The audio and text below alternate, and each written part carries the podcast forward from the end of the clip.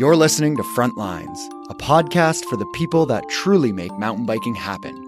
Not the riders, racers, or product designers, but the builders, advocates, and the often forgotten board members of your local mountain bike trail association.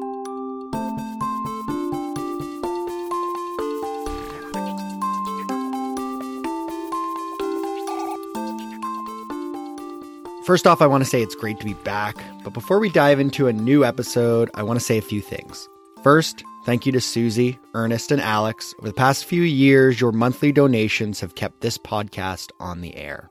And although new episodes haven't been available in the last year, your monthly support has allowed me to keep the lights on and keep paying the bills. This helps to kind of keep episodes available for new listeners. Now, as we come back from hiatus, I have no new funding. I'm certainly looking for episode sponsors as always. That said, this podcast has always been supported by listeners. So whether it's signing up for a monthly donation or sending a one-time donation, every little bit helps.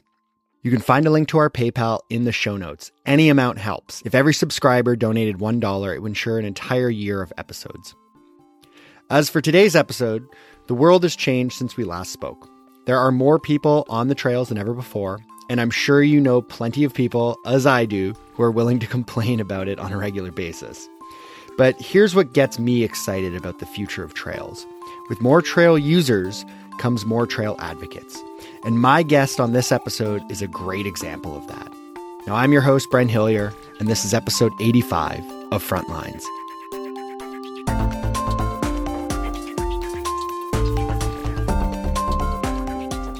My next guest is Dave Tournier. He's with Valley Life Recreation out in Minnedosa, Manitoba. Hey, Dave, thanks for joining me. Uh, thanks for having me here, Brent. It's a real honor. To start off with, tell us a little bit more about what Valley Life Recreation is.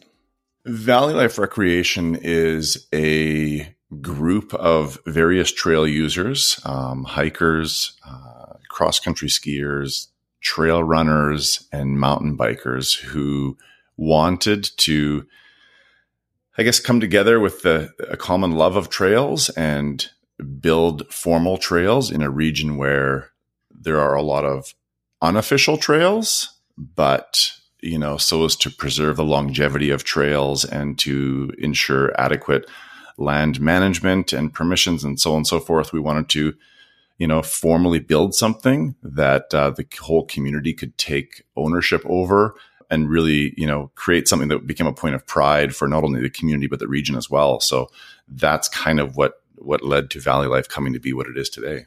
And how did you get involved with the organization? Um, you know, I got involved. I, I, mean, I have past organization experience, so I think that was certainly one of the things that uh, you know a few of the early individuals who were involved before I got er, came around uh, saw. But uh, I mean, truth be told, I I first jumped on a mountain bike, at least in my adult life, only five ish years ago, and you know, fell head over heels in love with this thing that kind of left me saying, God, where's this been my whole life? and then as I kind of just got to know the, you know, the group around here that rode and, you know, talk of this formal trail park was being discussed, you know, I became really interested in the idea. And, and I'm the type of guy, I guess, that isn't, you know, I'll come and help work on trail, but you don't want to give me a shovel and put me in charge because who knows what the end result will be. But if you want someone to coordinate and manage and plan and apply for grant funding and that type of stuff, I I really enjoy that type of stuff. I, I love the big thinking, thirty thousand foot perspective. So that's kind of how I got involved with the organization. Yeah, and it's always it's. I mean, I'll be honest with you. I, I think uh, as much as I appreciate trail builders, and I'm I'm one myself. I think uh, what a lot of organizations are are looking for is is folks like yourself, and so it's always uh, it's always nice to get people into the organization that that kind of have uh, that perspective and, and that skill set and that that ability. So we started talking, just so folks listening know, we started just talking over the last year or so, and and uh, well, I was kind of on on hiatus, and and so you've actually gone through and kind of listened to all of the episodes recently, and and as we were just kind of chatting with off air, um, you've got a little bit more, probably more recent experience with the podcast than I even do. You've you've listened to those episodes sooner than than I have, and and uh, and so it's it's kind of neat to kind of hear from somebody like yourself, and and I was grateful when you reached out to me, um, however long ago it was, and and uh, and that people were just still listening to the show because I, I, I really do strive to make what I consider evergreen content. It's one of the reasons yeah. why I kind of chose to go on on hiatus as well with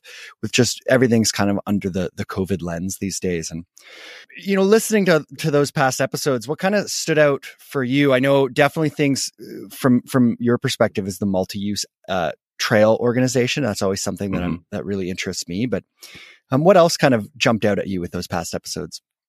I mean, this may sound odd to say, but I just learned a ton about the mountain biking industry over the last few decades mm. from listening to, you know, all um, 80 plus episodes of, of the show. I, uh, as you know, shared just a few moments ago, as someone who's relatively new to the mountain biking world, and to put that in context, I, I turned 40 last month. So to give people some idea, you know, I 35 years old was when I jumped on a mountain bike. I uh, I come into this pretty fresh, right?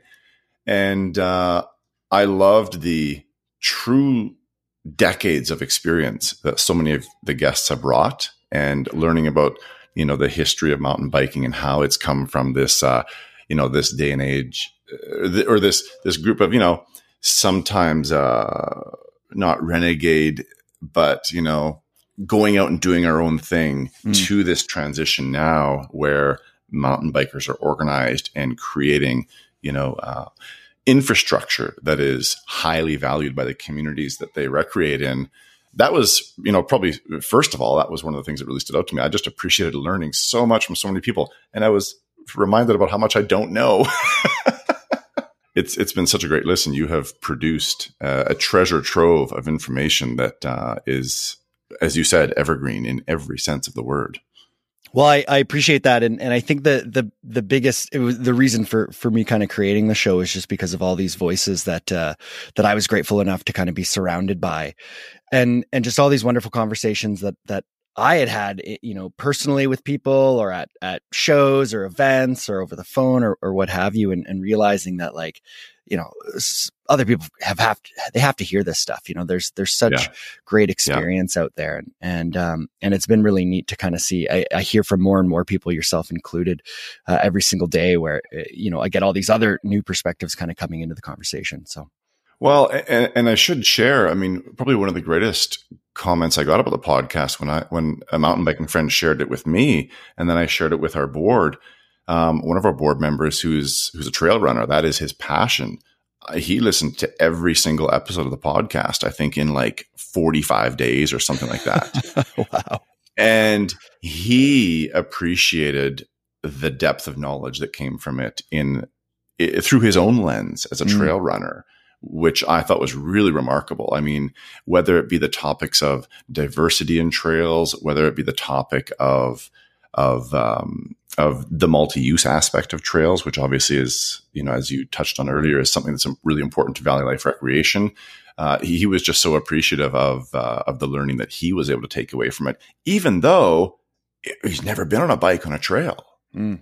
So, yeah, that was really really great. Um, I mean, I. Uh, yeah, I mean there were there are a lot of great things I can say about the podcast. I I, I don't know how long you want me to go on, but uh, it's just it was um, it's really given me a lot of confidence to lead our organization here. And I will say it's also probably pushed me to think a lot bigger. I mean, mm. whereas when I first got involved with Valley Life Recreation, you know, it was okay, we're going to build something called the Squirrel Hills Trails Park. It's going to be, you know, a, a $650,000 investment. It's going to be a lot of fun. It's going to be a regional attraction. I'm now thinking province wide master plan. Dave needs to go to Bentonville, spend yeah. three weeks, learn everything he can from those who organized down there, and then come back here and find myself a twenty million dollar funder for the province. I think I think that's the big part of Bentonville there. right, right. Which I mean may sound pie in the sky to a lot of people, but mm. again, remember, I I love that big vision. I love the Yeah. behind the scenes planning side of things. I mean, my and I and I think I'm comfortably calling it my previous life now. A pre-pandemic, I my full-time work was in the wedding and special events world. Mhm. So I had taken a lot of training when it came to storytelling and learning how to, you know, find out who my wedding couple really is, and then creating an event that tr- tells their story um, in many different ways. Mm. And and I think all of the skills and abilities that I developed in that world, they, to me, they just fit in so naturally into at least what we're doing with Valley Life Recreation. So now, of course, I just want to learn how to tell a much bigger story. That's all. Mhm. Yeah, no, that's great. I think for me, you know, and and uh, obviously COVID's pretty uh, pretty tough on on uh, on an industry like yourself with uh, with events and, and weddings, especially. Um, Yeah. And and you know, I think uh, most of us are, are coming out of what is a has been a challenging last couple of years, and and uh, and for me, from an an advocacy standpoint, there's been so much to advocate on in the last two years.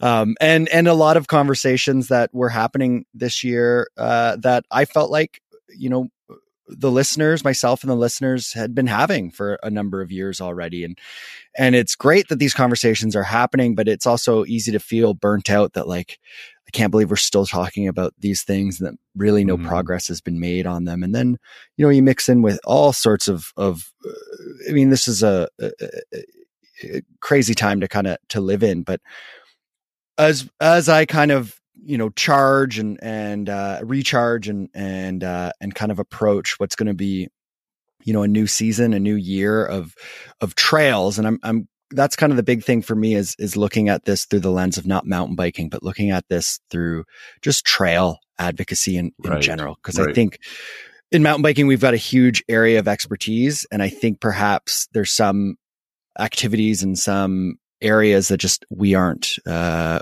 our area of expertise isn't necessarily in. I think we can offer a lot in those places. Well, and I and I think relative to some of what you're saying, I mean, I'm I'm I'm continuously cognizant of the fact that I'm a somewhat new person here, and uh, and I don't want to overstep uh, because of that, and and I say that as a pretext to trails today by my experience over the last few years of this extraordinary time in history that we've we've all lived through have now seen a resurgence of use that maybe has never been measured at this level before Yeah. and you know phrases like striking while the iron is hot and so on and so Mhm. forth come to Mhm. mind i mean the the trail park plans that that we announced last summer here had been in the works pre-pandemic but then when the pandemic hit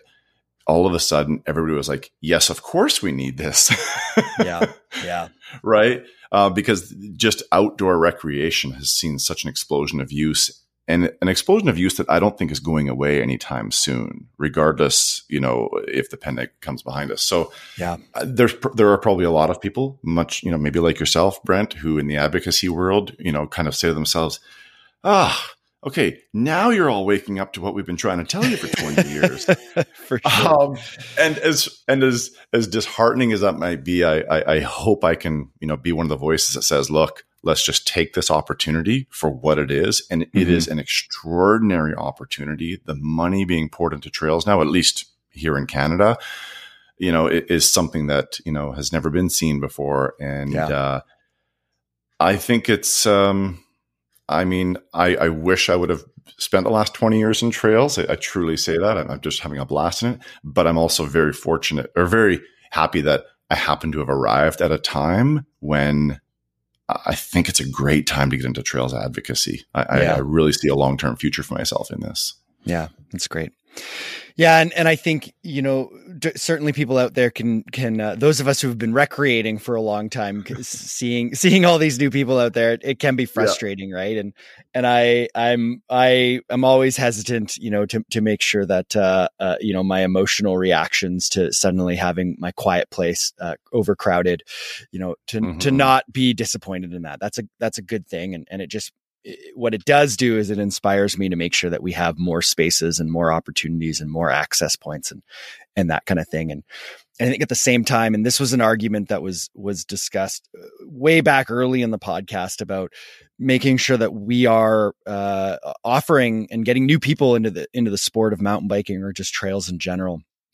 And what mm-hmm. would come up sometimes is, well, why do we want more people to mountain bike? You know, the trails are already busy enough as it is, and and I think you know that's a very narrow-minded outlook. It, when you have more people accessing the trails what you end up getting and and a great example is yourself you have somebody that has a skill set that has a knowledge base and, and has the energy to also contribute. And, and we're not just getting new riders or new hikers or, or what have you but we're also getting people that that are going to be new advocates. And i think it's really good to have some kind of some fresh blood in there. And and hopefully my hope is that you know the the old dogs which i hope i'm i'm not one of them um, the old crusty dogs out there aren't aren't pre- i don't think i am I don't aren't preventing you know people like yourself from from offering your opinion and getting involved that kind of thing and i see right. it with with the new board members of the trail association that that i'm with the north shore mountain bike association you know they can very easily get uh, get burnt out just within a year because there's so much to learn and it's so complicated and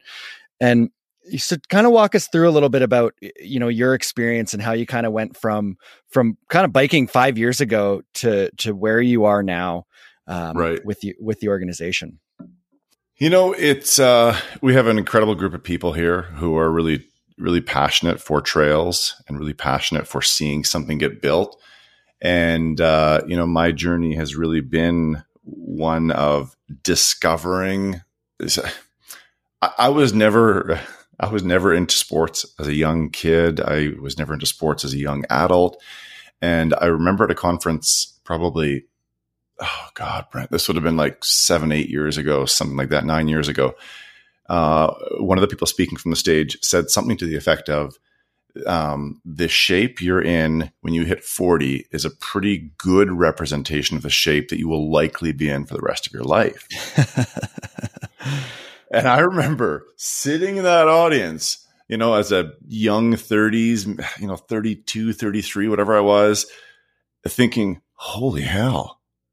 I, I need to I need to get on this. I need to mm-hmm. find mm-hmm. that something. I need to and I tried the gym and yada yada and just, you know, shoot me now. I just the gym was not my thing. So uh that was one of the things that truly inspired me to to, you know, when I found this love of mountain biking, I'm like, okay, I, am all in. And people who know me personally know that when Dave is into something, there's no halfway; it's all in. um, and I think that same mindset kind of uh, made its way into just the organization that that I now lead with this great group of people. Um, mm-hmm. And I mean, it it probably merits mentioning. Um, you know, as my industry, the the wedding special events world got kind of flipped upside down in the last couple of years I all of a sudden found myself with a pile of extra time.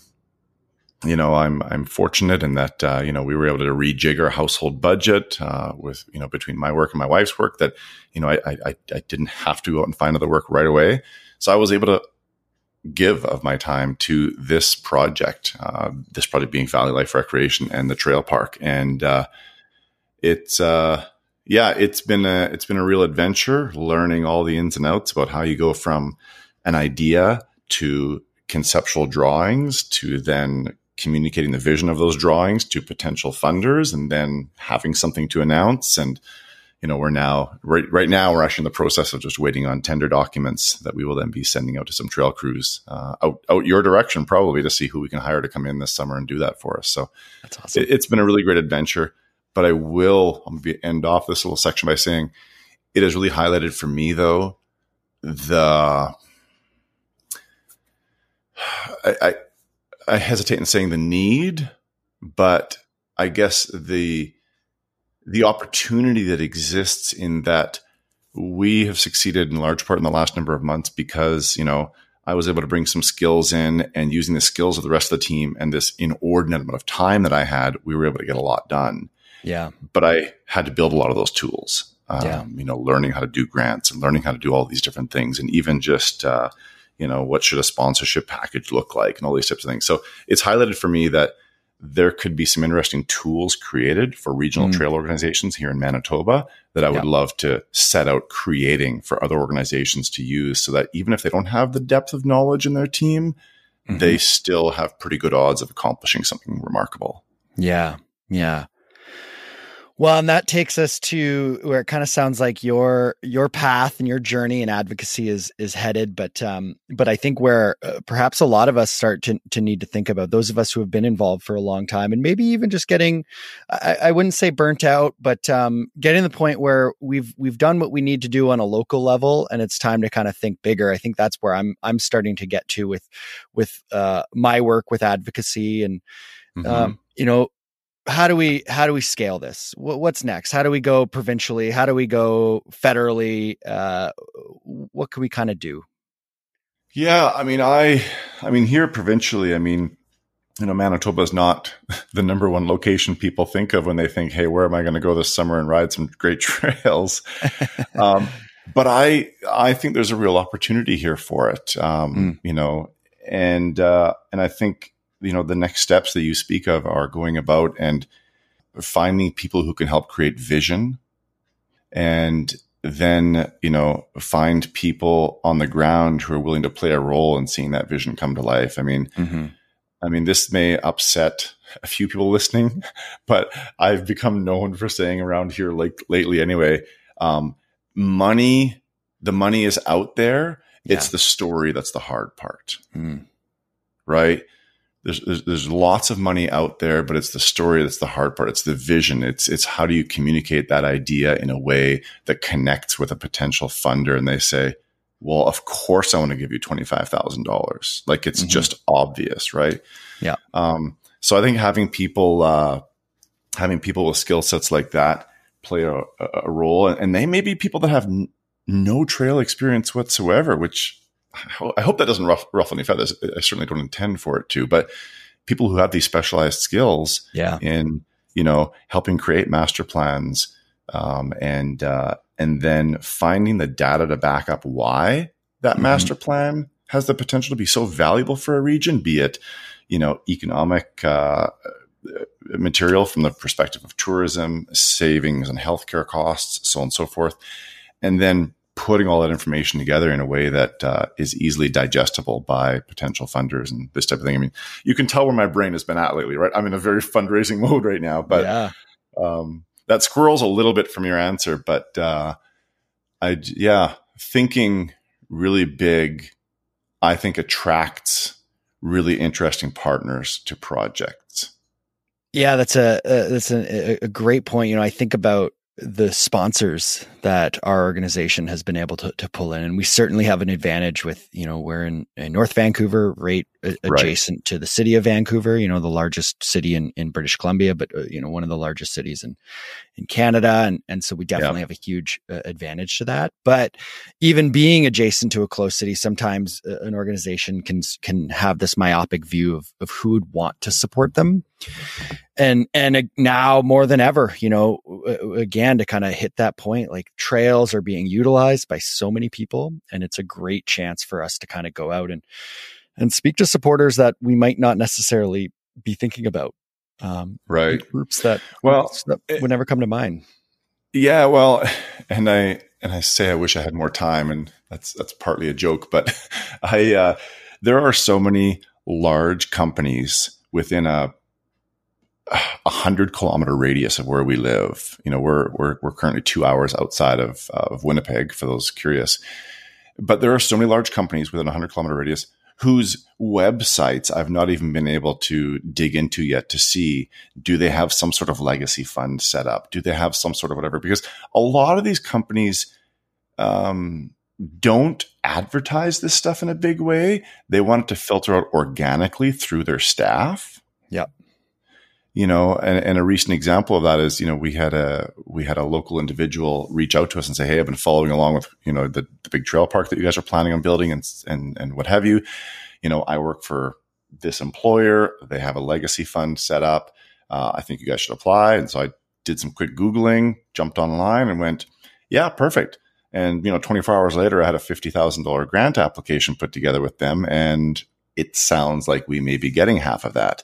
Mm-hmm. Now had I, you know, cataloged all the companies of that size, which I keep intending to do in this area, and then dug through all the websites, I would have found that out. Yeah.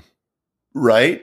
But it just, so that's, I guess that's kind of what I mean when I said earlier, there, there's lots of money there, yeah. but it is a, it is a matter of having the story and of course, you know, going out and finding out where that money is. But yeah, I don't know. Like, what are your, not to put this on you, Brent, but no, you know, what is your experience? Do you think trail advocates think big enough? Because I sometimes think I think too big for at least my region here anyway. But that's a it's a constant struggle in my head. Okay, Dave. Yeah. Stop spewing because it's not. you know? Yeah, no, I think um I think a lot of trail builders think quite large in in what they would love to do and what they would like mm-hmm. to build, you know, when it comes to the sandbox, I think we can think quite large, but when when we think about how we actually do that, you know, the funding and and and that type of thing, uh, oftentimes uh, that's where we we feel the limit, and and probably we think too small.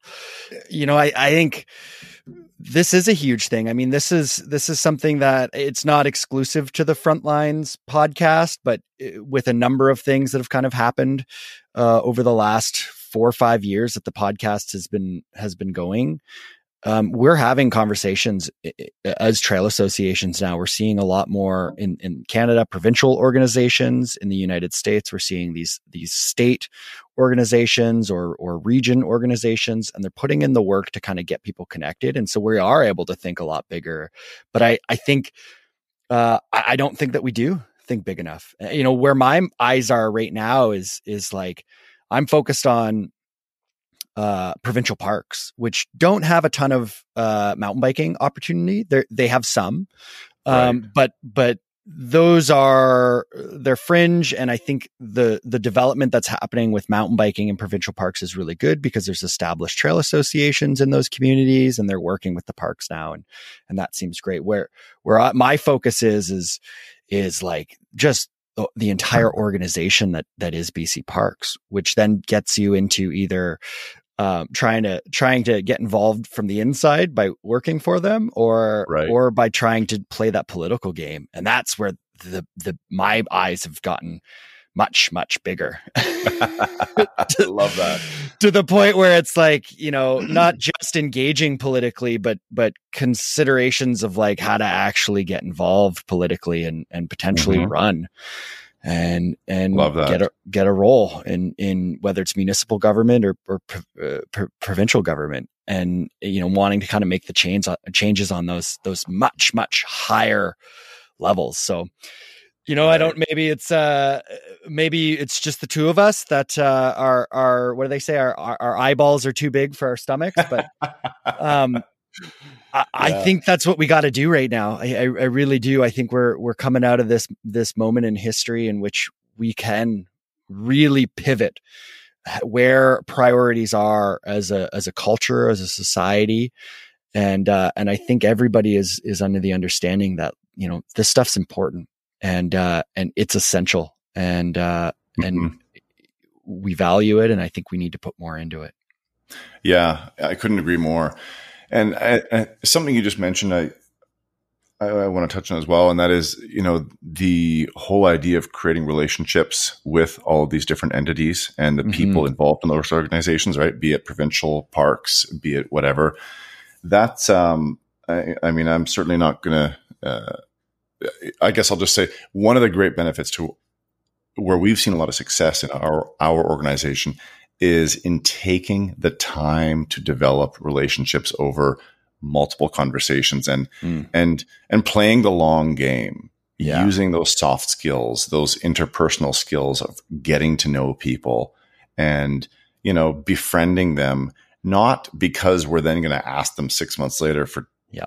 x number of dollars Yeah. But because we generally want to get to know who these people are and, and, and what they represent in their company and so on and so forth, I, uh, I mean, if I, you know, if I was to, that that's something that, uh, you know, if, if any organization doesn't have that person that enjoys the long game of creating mm-hmm. relationships, I think that's, um, that's something that's really, really critical. And I've appreciated that a lot of your past guests have spoken about that. And I'm not going to yeah. try bringing up names because I'll just, I'll forget too many, but, uh, that, that is the boring work. It's not as yeah. exciting as, you yeah. know, riding a trail or, or building a trail or, you know, seeing a, a, a design come about for a trail but it's just so incredibly important. Yeah. And, yeah. Uh, and I think that's one of the areas where my background in special events and particular weddings, um, I've had to work on my my ability to hold positive relationships with everybody in many instances, whether it's my bride and groom,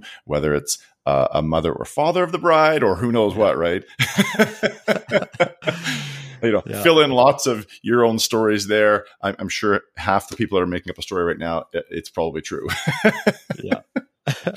but uh, yeah, that's um, I think that's a, that plays a big part into the broader vision. But yeah, I, I love what you're speaking about, Brent. You know, yeah. think big, think province wide, think statewide. What is what is what does this region look like 20 years from now?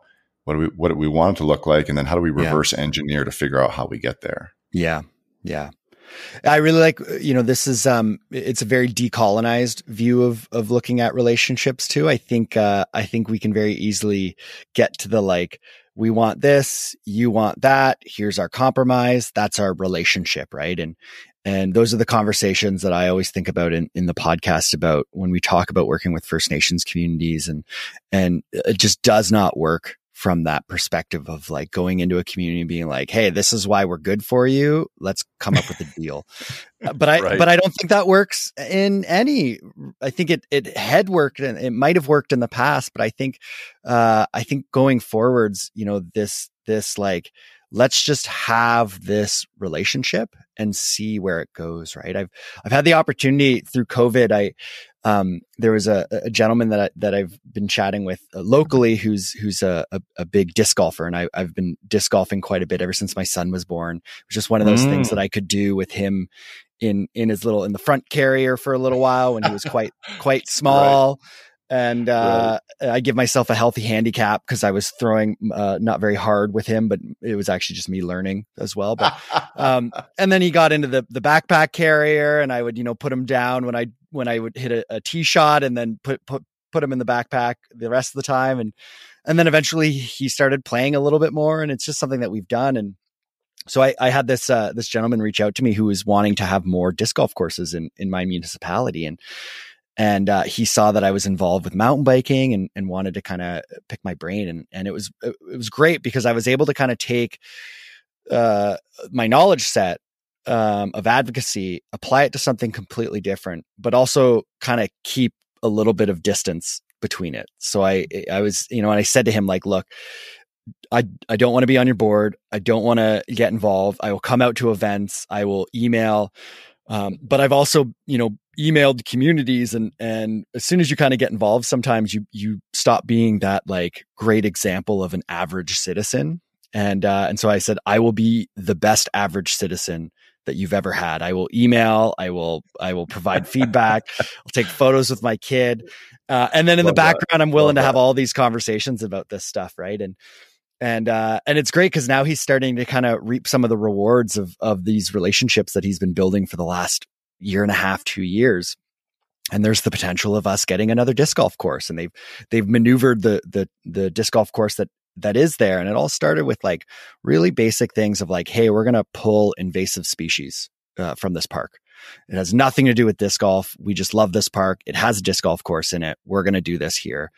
And, uh, and it's been really neat to kind of see that. Right. And it's, it's enjoyable for me to kind of be able to just watch the success uh, of a group and and to kind of it's it's always great when um you're able to kind of take your your knowledge set and your skill set and help somebody you know not trip on all the same things that you tripped on when you were figuring out how to do all this stuff right but, um, it's it's been a great experience to kind of see that from a from a, a bit of a distance right right yeah that's really really neat i uh it's funny. I, I, recently had somebody reach out um, and ask me about fundraising tips as well because mm-hmm. you, know, you know, similar to you, right? They're like, "Hey, you know, I I heard this guy and he has a skill that we need," and yeah, and yeah, s- similar thing though, right? I'm like, you know, look, I'll I'll jump on a Zoom call with you occasionally, but I I cannot commit.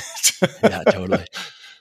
So um, it sounds like you guys might be getting shovels in the dirt uh, by the summer. That's uh, you know I, I'm excited for you because that's something that uh, it sounds like you've had a lot of experience in advocacy over the last little while, but you haven't kind of been able to to get what is one of the greatest feelings ever, which is actually going out and seeing a trail get built. And then, you know, eventually I don't actually consider riding it to be my greatest joy. I like seeing other people riding it. That's that's what gives me right. a lot more joy, especially on the trails that I work on. They're they're generally the, the easier trails, although I I like those trails as well.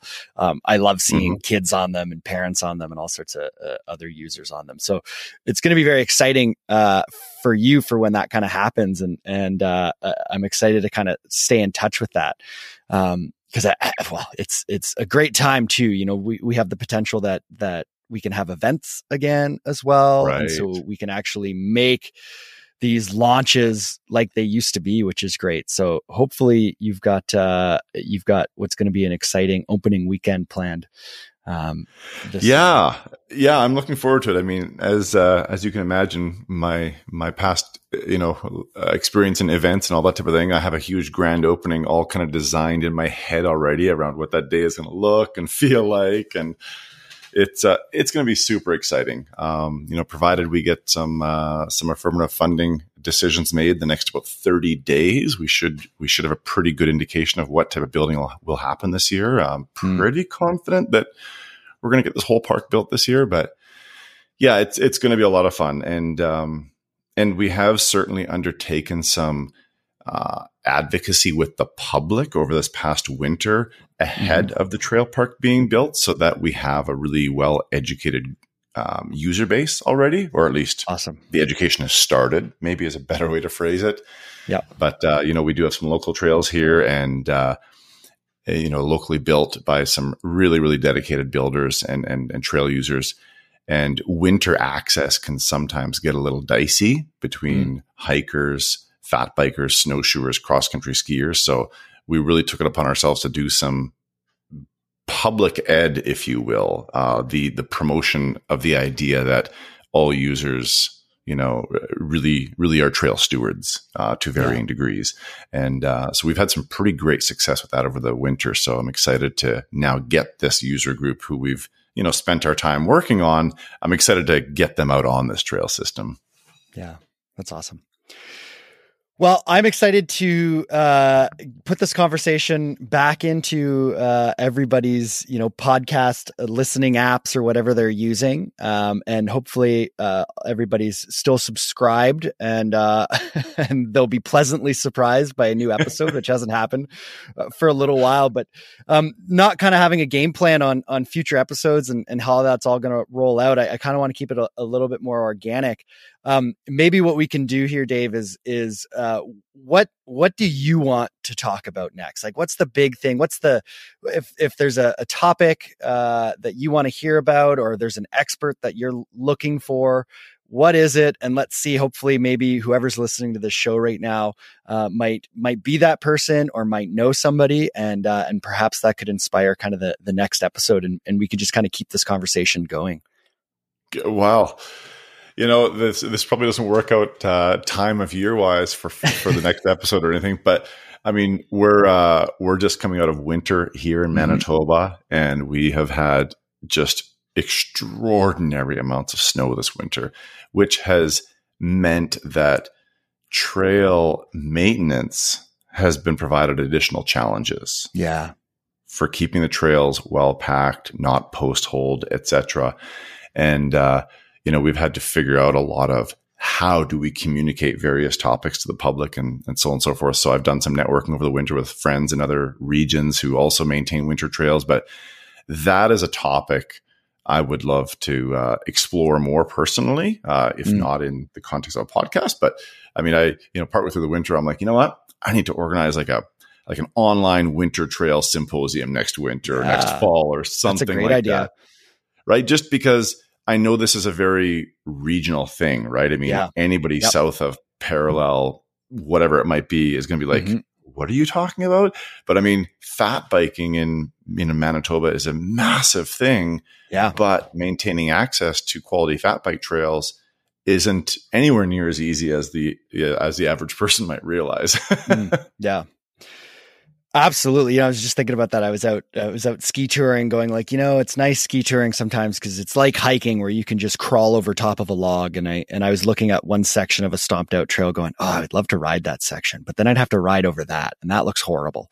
Uh, you know, it's just like mountain bike trails, right? You, we, we do need that trail maintenance. So that's, that's great. I think, you know, yeah, maybe it's not, uh, maybe it's not the seasonal time for that, but sometimes it's good to have a, a reflection on, on the season we just Mhm. had. And, uh, and that can help us, uh, help to inspire us when, uh, when November rolls around next year. Right. So I mean, that's great. some of some of my favorite episodes uh, of the show have maybe even been where there were a number of guests brought in to all Mm-hmm. discuss and share ideas around a topic and maybe this is an interesting topic for that type of format i don't know Yeah. um, but uh, but yeah i'm uh, I, I would also love to hear more conversations about the success that organizations experienced when they brought on paid staff Hmm.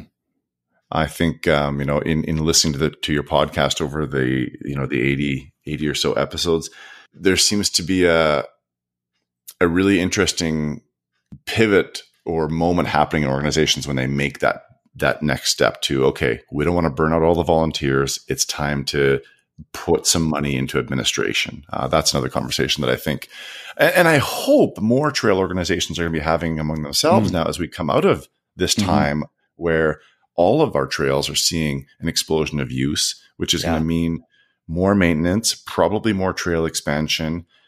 How, how do we do all that? How do we tackle all of that while not burning out those who've been at it for, you Yeah. know, 10, 20, 30 years, right? Absolutely. So I think more organizations are likely going to be having that conversation. And I think more municipalities will be open to, to the idea potentially of funding those positions too, maybe. Mhm. I, I'm not sure. Maybe I'm alone in this.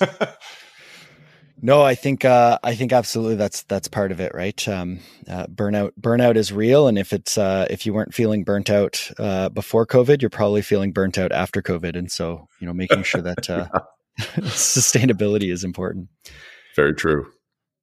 Well, that's awesome, Dave. Thanks so much for for being uh, my first guest back for uh, for what's going to be kind of a, a new season. I, I really appreciate that. I also appreciate you kind of just jumping in and, and emailing me. Uh, uh, you know, probably about a year ago. It just kind of was nice to make sure that uh, there was still an audience out there and people were still listening, and it, it kept me engaged and, and kept me wanting to to kind of come back. So, um, thanks for for everything. I appreciate all of your support, and and uh, we'll we'll definitely speak with you again, and and happy to stay in touch.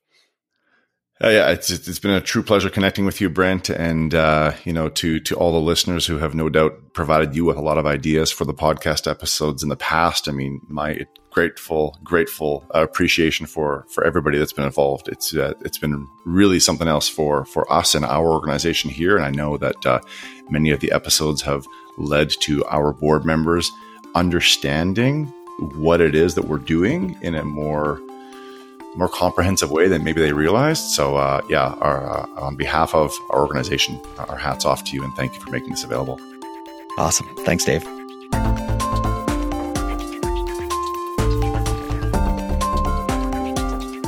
This episode of the podcast was recorded on the traditional territory of the Tsleil-Waututh, Musqueam, Squamish, and Stolo nations. My guests joined me from the traditional territory of the Oceti Sakowin, the Anishinaabe, and the Michif If you're curious to learn more about the traditional territory that you occupy and recreate on, then visit native-lands.ca. I left this conversation feeling inspired and ready to tackle the next phase of my personal advocacy work. Let me know what you've been thinking about over the last little while. Like always, you can find the show on Facebook, Instagram, and Twitter at Frontlines MTB. You can also join the Facebook group at Advocates on the Front Lines of MTB.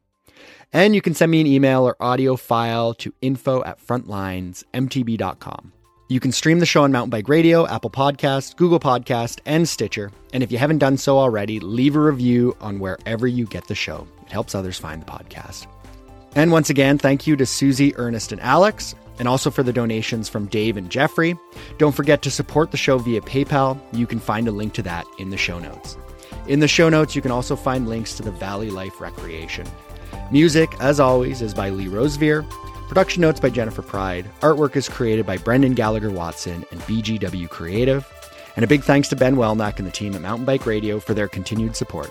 And if you want to take part in the conversation, I'm always looking for guests for new episodes. And finally, I'm Brent Hillier. This is Frontlines. Thanks for listening and happy trails.